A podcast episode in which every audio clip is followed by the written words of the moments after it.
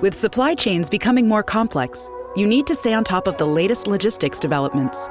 So, if you work with logistics, you need the Beyond the Box podcast from Maersk. It's the easy way to keep up to date with everything from digital disruption in logistics to the need for supply chain resilience in today's market. Find out more and keep ahead of the game with the Beyond the Box podcast on logistics insights at maersk.com/insights. Today is January 10th, and you are listening to Transport Topics. I'm Esmeralda Leon.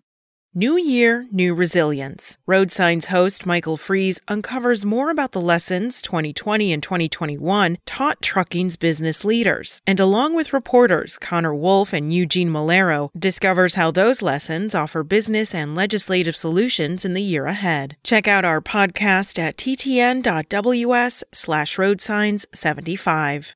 Now let's dive into the day's top stories. An attorney representing a coalition of trucking and business interests told the Supreme Court Friday that the Biden administration's sweeping proposed COVID vaccine mandate was overly burdensome for employers and would result in large numbers of employee resignations. The mandate would require private sector firms with 100 or more employees to order employees to get vaccinated or submit to testing. Companies could face fines for violations. Attorney Scott Keller also questioned whether the Occupational Safety and Health Administration had the power to issue such a broad mandate to all large employers, rather than limiting it to specific industries. The justices did not indicate when they would issue their ruling.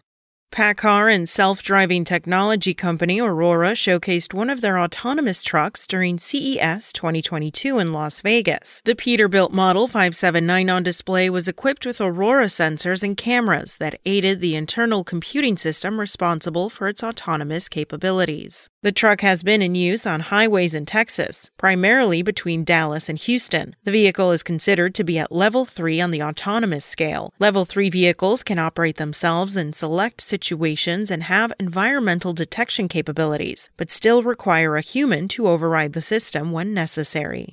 While CES has wrapped up, another event important to the transportation industry is just getting started, as the Transportation Research Board holds its annual meeting this week in Washington, D.C. The meeting program includes more than 400 sessions and workshops. Watch our website for coverage throughout the week.